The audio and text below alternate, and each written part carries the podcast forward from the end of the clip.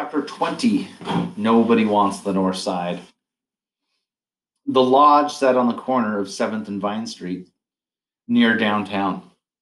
On most days, residents gathered near the entrance, talking, smoking, and running after their children. That was where Crystal had been spending most of her time since the final days of February. On Crystal's eviction court papers, Sherrena had checked the box next to the landlord desires the premises for the following reasons writing in, causing substantial disturbances with upper and lower tenants with police involvement, also unauthorized subleasing to an evicted tenant. Crystal was confused by the whole process. Could Sherrena call Arlene unauthorized when she knew about their arrangement from the start? She packed her things into two clear garbage bags and left without going to court, wrongly assuming that doing so would keep her name clean. Crystal hated the food at the lodge, and some of the maintenance men propositioned the residents for sex, offering fresh sheets, snacks, and extra shampoo. But she liked her room. It was warm, clean, and free. Said Crystal, I ain't paying no 550 and feel like I'm getting nothing. Plus, she was on the hunt for a new friend, and the lodge was a great place to find one. It collected under a single roof dozens of people who had found themselves in especially desperate situations, who were all, quote, going through a thing, end quote, as shelter residents put it. People were attracted to Crystal. She was gregarious, funny, with an enduring habit of slapping her hands together and laughing at herself. She would saunter out the doors of the lodge, singing gospel, her hands raised in praise. Crystal had some suitors, but what she wanted most of all from her new friends and what she wanted from Arlene was a mother figure. She found one in Vanetta. Vanetta Evans had been staying at the lodge since January. At 20, she was not much older than Crystal, but she'd grown up fast. Vanetta had her first child, Kendall Jr., when she was 16 then a daughter, Tembi, the next year, and a third the year after that, a boy named Bobo. You might say Vanetta was raised in the Robert Taylor homes, Chicago's infamous public housing towers. Or you might say that her mentally challenged mother, whom Vanetta and her sibling, siblings unaffectionately called Shortcake, raised her in almost every homeless shelter in Illinois and Wisconsin. Crystal liked the way Vanetta carried herself. She was always put together, with her hair pulled back tight in a small ponytail. She even wore her cell phone on a belt holder like a landlord. Vanetta's dark brown skin matched Crystal's, and she had a smoky lounge singer voice that she almost never raised at her kids. She could snap them in line by giving them a look, giving them the look. When Kendall Jr. acted up, Vanetta pretended to call Big Kendall, his father, on the phone. The boy knew she was faking, but would calm down anyway. When Bobo had seizures, she rushed, rushed him to the hospital. The two women began swapping cigarettes, each keeping mental note of the number of Newports given and received. Soon they upped the ante, taking incremental but expedited steps towards establishing a relationship of reciprocity. They exchanged snacks then small bills, then meals purchased at fast food restaurants. Through passing references, they began learning about the other's resources. Vanetta received $673 a month from welfare and $380 in food stamps, as well as their character and temperament. Crystal and Vanetta began calling each other sister. After a week, they decided to look for housing together roommates inside the homeless shelters would become roommates outside of it. Crystal didn't think she needed to worry about Vanetta's upcoming sentence hearing. Prayer is a powerful thing, she said. Vanetta thought her chances of avoiding prison were decent even without Jesus. It was her first offense. The trouble had started when Old Country Buffet slashed Vanetta's hours. Instead of working five days a week, she would now only work one. Her manager blamed the recession. After that, Vanetta couldn't pay her electricity bill. We Energies threatened disconnection unless she paid $705. There was no way she could pay that and the rent. But she worried that Child Protective Services would take her kids away if her lights and gas were shut off.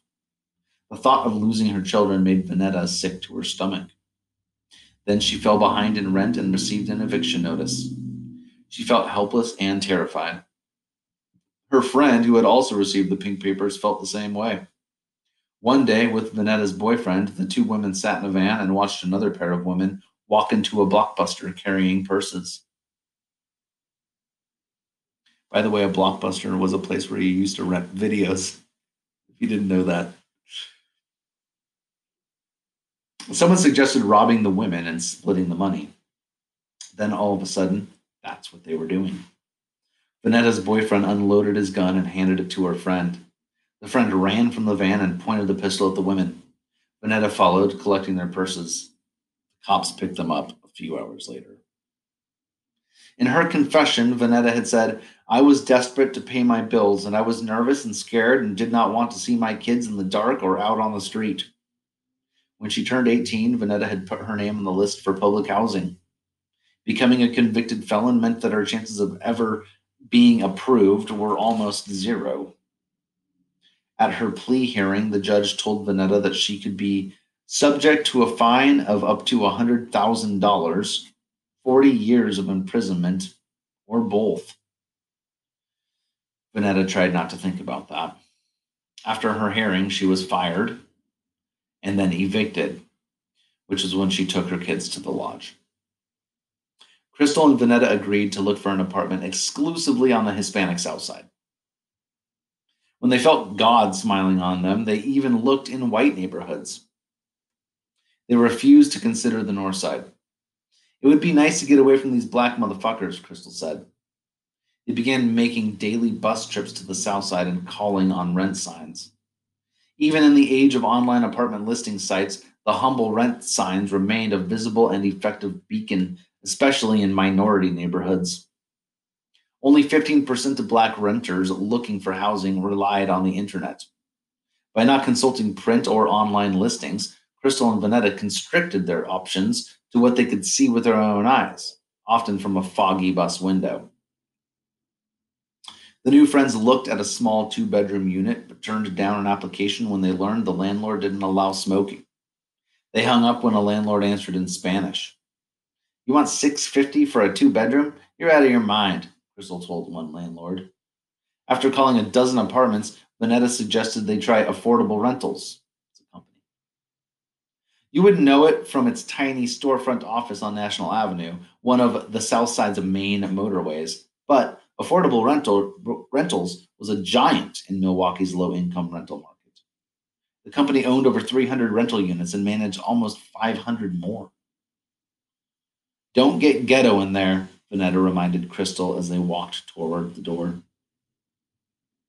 Inside, they put a, down a deposit, and the receptionist behind thick glass handed them a master key so they could inspect the units on their own.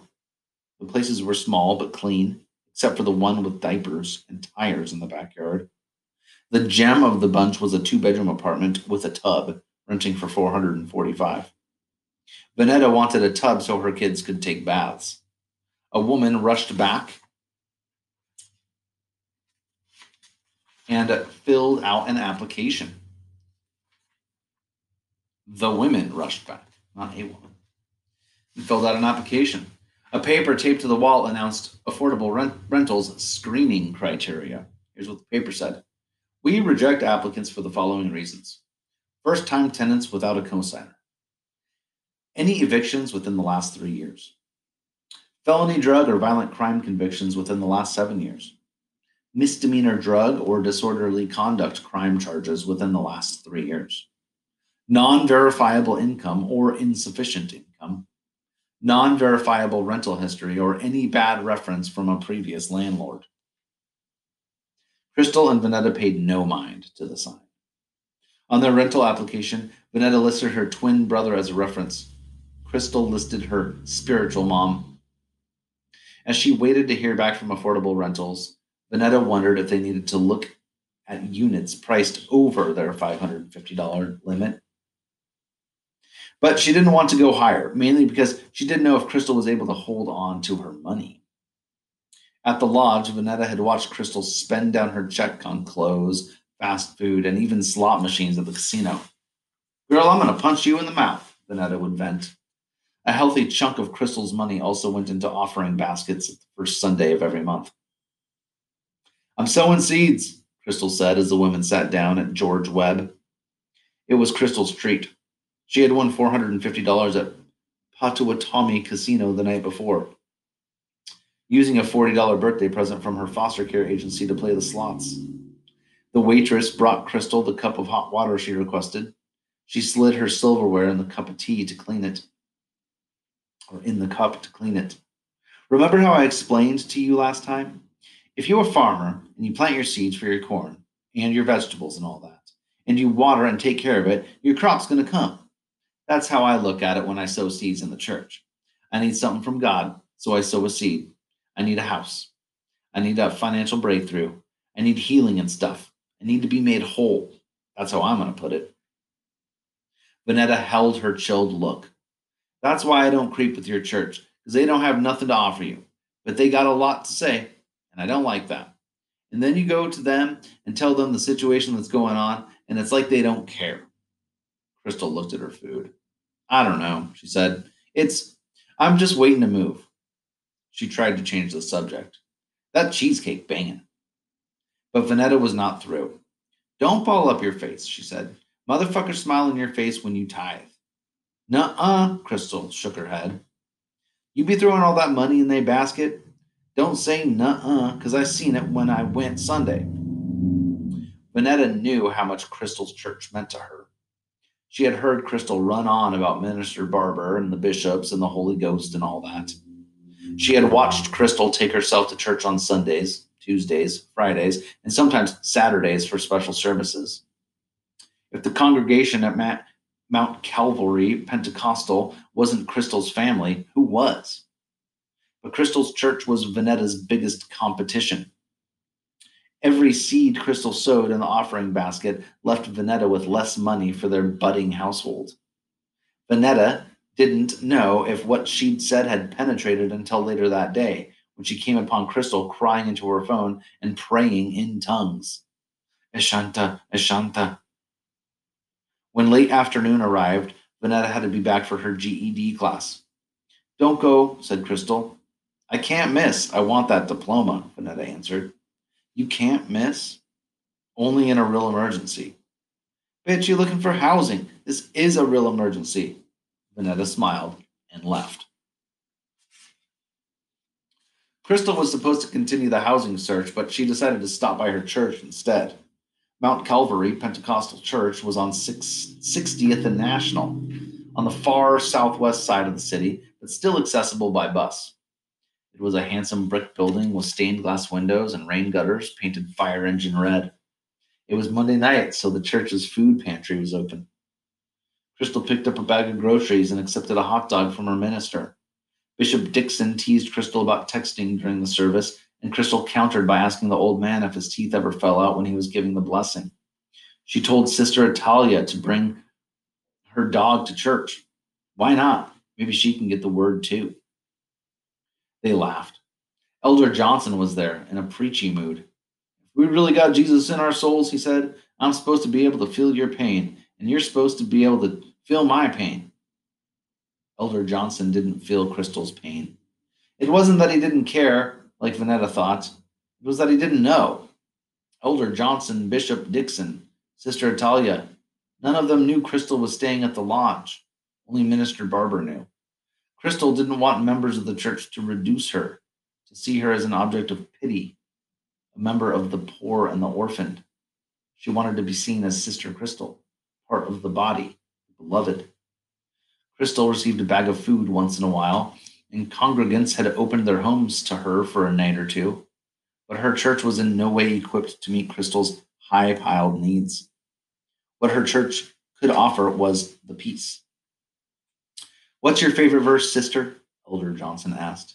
He had seen Crystal lift one of the nearby Bibles. Don't be trying to put me on the spot, she smiled. Then she said, Though he slay me, he will yet will I trust him. Though he slay me, yet will I trust him.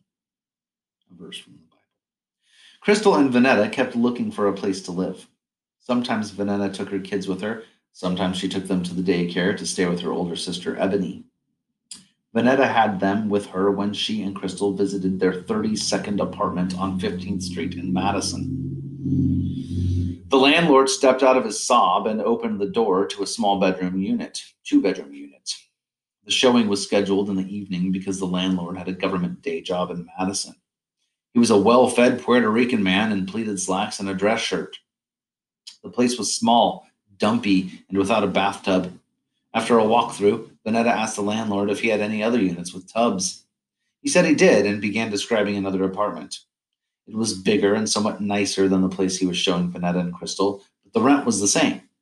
Then, suddenly, as if forgetting something, the man stopped himself. His hand went for his pocket and he answered his cell phone. It was obvious to Vanetta and Crystal that no one had called, but he pretended to have a conversation. Hanging up, the landlord said it had been his partner on the other line and that he had just rented out the bigger and nicer unit. The women stood outside and watched the sob pull away. Crystal reached for her old MP3 player and put in headphones. Vanetta was shaking. I'm so angry, she whispered. Get it together. You have to heal your heart, Crystal saying, eyes closed, swaying back and forth. He just like, oh, they black. They trashed the place anyways. Vanetta wiped a tear away with a quick swipe and sucked in her quivering bottom lip. Her kids looked at her confused. Get it together. You can fly. Fly. Crystal lifted her voice. Most Milwaukeeans believed their city was racially segregated because people preferred it that way. But the ghetto had always been more of a product of social design than desire. It was never a byproduct of the modern city, a sad accident of industrialization and urbanization, something no one benefited from nor intended. The ghetto had always been a main feature of landed capital, a prime moneymaker for those who saw ripe opportunity in land scarcity, housing dilapidation, and racial segregation. Maybe it began in the late 15th century, the weaponry of war to blame. With the invention of the iron cannonball, cities could no longer rely on moats and modest ramparts to fend off an attack. Complicated systems of defense had to be constructed, and cities had to grow vertically behind walls. Old Geneva and Paris saw Paris saw tenement tenements climbed six stories. Edinburgh boasted of tenements twice as high. While agrarian families, those are families that are in agriculture, were driven from the land to increasingly con- congested cities, the competition for space drove up land values and rents. Urban landlords quickly realized that piles of money could be made by creating slums Maximum profits came not from providing first class accommodation for those who could well afford them, but from crowded slum accommodations for those whose pennies were scarcer than the rich man's pounds. Beginning in the 16th century, slum housing would be reserved not only for outcasts, beggars, and thieves, but for a large segment of the population. During its rapid period of urbanization, America imported this model colonial proprietors adopted the institution and laws of England's landed gentry, including the doctrine of absolute liability for rent, which held tenants unequivocally responsible for payments even if even in the event of fire or flood. Throughout the 18th and 19th centuries, America's poor lived in cellars, attics, cattle sheds, and windowless rooms that held, held multiple families. Some slums were cut off from basic municipal services and local wells, so families begged for water in other parts of town. Rents continued to rise as living conditions de- deteriorated. Soon, many families could not afford their housing. When this happened, landlords could summon the privilege of distress, which entitled them to seize and sell tenants' property to recover lost profit, a practice that persisted well into the 20th century. Racial oppression enabled land exploitation on a massive scale. During slavery, black slaves pulled profit from the dirt but had no claim to the land. After the Civil War, freed slaves saw in land ownership the possibility of true liberation. But during Reconstruction, wealthy whites maintain a virtual monopoly on the soil as lands seized from or abandoned by Confederates were restored to origin, the original owners. Returning to plantations as sharecroppers, Black families descended into a cycle of subsistence farming and debt, while white planters continued to grow rich. The slave shacks stood, and so did the plantation mansions.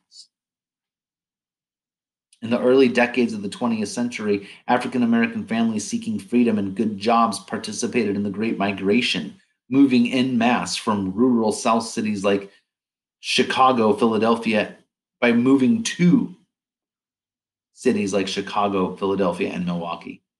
When they arrived in those cities, they were crowded into urban ghettos, and the vast majority depended on landlords for housing. Ghetto landlords had a segregated and a captive tenant base and had nothing to gain by improving their rundown houses. They began dividing their properties into small kitchenette units, throwing up so many plywood walls their apartments resembled rabbit warrens. Many houses lacked heating and complete plumbing, so black families cooked and ate in winter coats and relieved themselves in outhouses or homemade toilets. They came to know well the sound of the tuber- tuberculosis cough. In 1930, the death rate from Milwaukee's blacks was nearly 60% higher than the citywide rate, due in large part to poor housing conditions. For the first time in the history of America, New Deal policies made home ownership a real possibility to white families. But black families were denied these benefits when the federal government deemed their neighborhoods too risky for insured mortgages, and officials lo- loyal to Jim Crow blocked black veterans from using GI mortgages. Over three centuries of sy- systematic dispossession from the land created a semi permanent black rental class and an artificially high demand for inner city apartments. In the 1950s, white real estate brokers developed an advanced technique of exploitation, one that targeted black families shut out from nervous white homeowners in transitioning neighborhoods. Private investors would sell these houses on contract to black families for double or triple their assessed value. Black buyers had come up had to come up with sizable down payments, often upwards of 25% of the property's inflated value. Once they moved in, black families had all the responsibilities of home ownership without any of the rights. When families missed payments, which many did after monthly installments were increased, or necessary housing upkeep set them back, they could be evicted as their homes were foreclosed and down payments pocketed. The profits were staggering. In 1966, a Chicago landlord told a court that on a single property he had made $42,000 in rent but paid only $2,400 in maintenance. When accused of making excessive profits, the landlord simply replied, That's why I bought the building. The 1968 Civil Rights Act made housing discrimination illegal, but subtler forms prevailed. Crystal and Vanetta wanted to leave the ghetto, but landlords like the one on 15th Street turned them away. Other landlords and property management companies, like Affordable Rental Rentals, tried to avoid discriminating by setting clear criteria and holding all applicants to the same standards. But equal treatment in an unequal society could still foster inequality. Because Black men were disproportionately incarcerated and Black women disproportionately evicted, uniformly denying housing to applicants with recent criminal or eviction records still had an inconsiderate impact on African Americans. When Crystal and Vanetta heard back from affordable rentals, they learned their application had been rejected on account of their arrest and eviction history. Eviction itself often explained why some families lived on safe streets and others on dangerous ones, why some children attended good schools and others failing ones. The trauma of being forced from your home, the blemish of, of an eviction record, and the taxing rush to locate a new place to live pushed eviction renters into more depressed and dangerous areas of the city. This reality had not yet set in for Vanetta and Crystal. They were just coming out of the first, fresh feeling phase of house hunting. It was only after they had tried for over 50 apartments that Crystal and Vanetta began reluctantly scouting the inner city. The new friends were circling back to the ghetto, but not fully committing to it. Crystal had been working to keep her emotions in check. It was why she chose to stop by the church Monday night instead of looking for housing. It was why she grabbed her music and sang after the incident when the landlord on 15 with the landlord on 15th Street. This is too much, too much stress, but I'm not going to make myself sick, she said. When Crystal finally did blow up, it was at one of the shelter's maintenance men over clean linens he refused to supply. She was already in trouble for sleeping through a mandatory job training. Crystal blamed her sleep apnea after the altercation with the maintenance man, Crystal was told to be out by breakfast the next morning. Crystal spent the following day on the phone trying to find someone who would open their doors to her.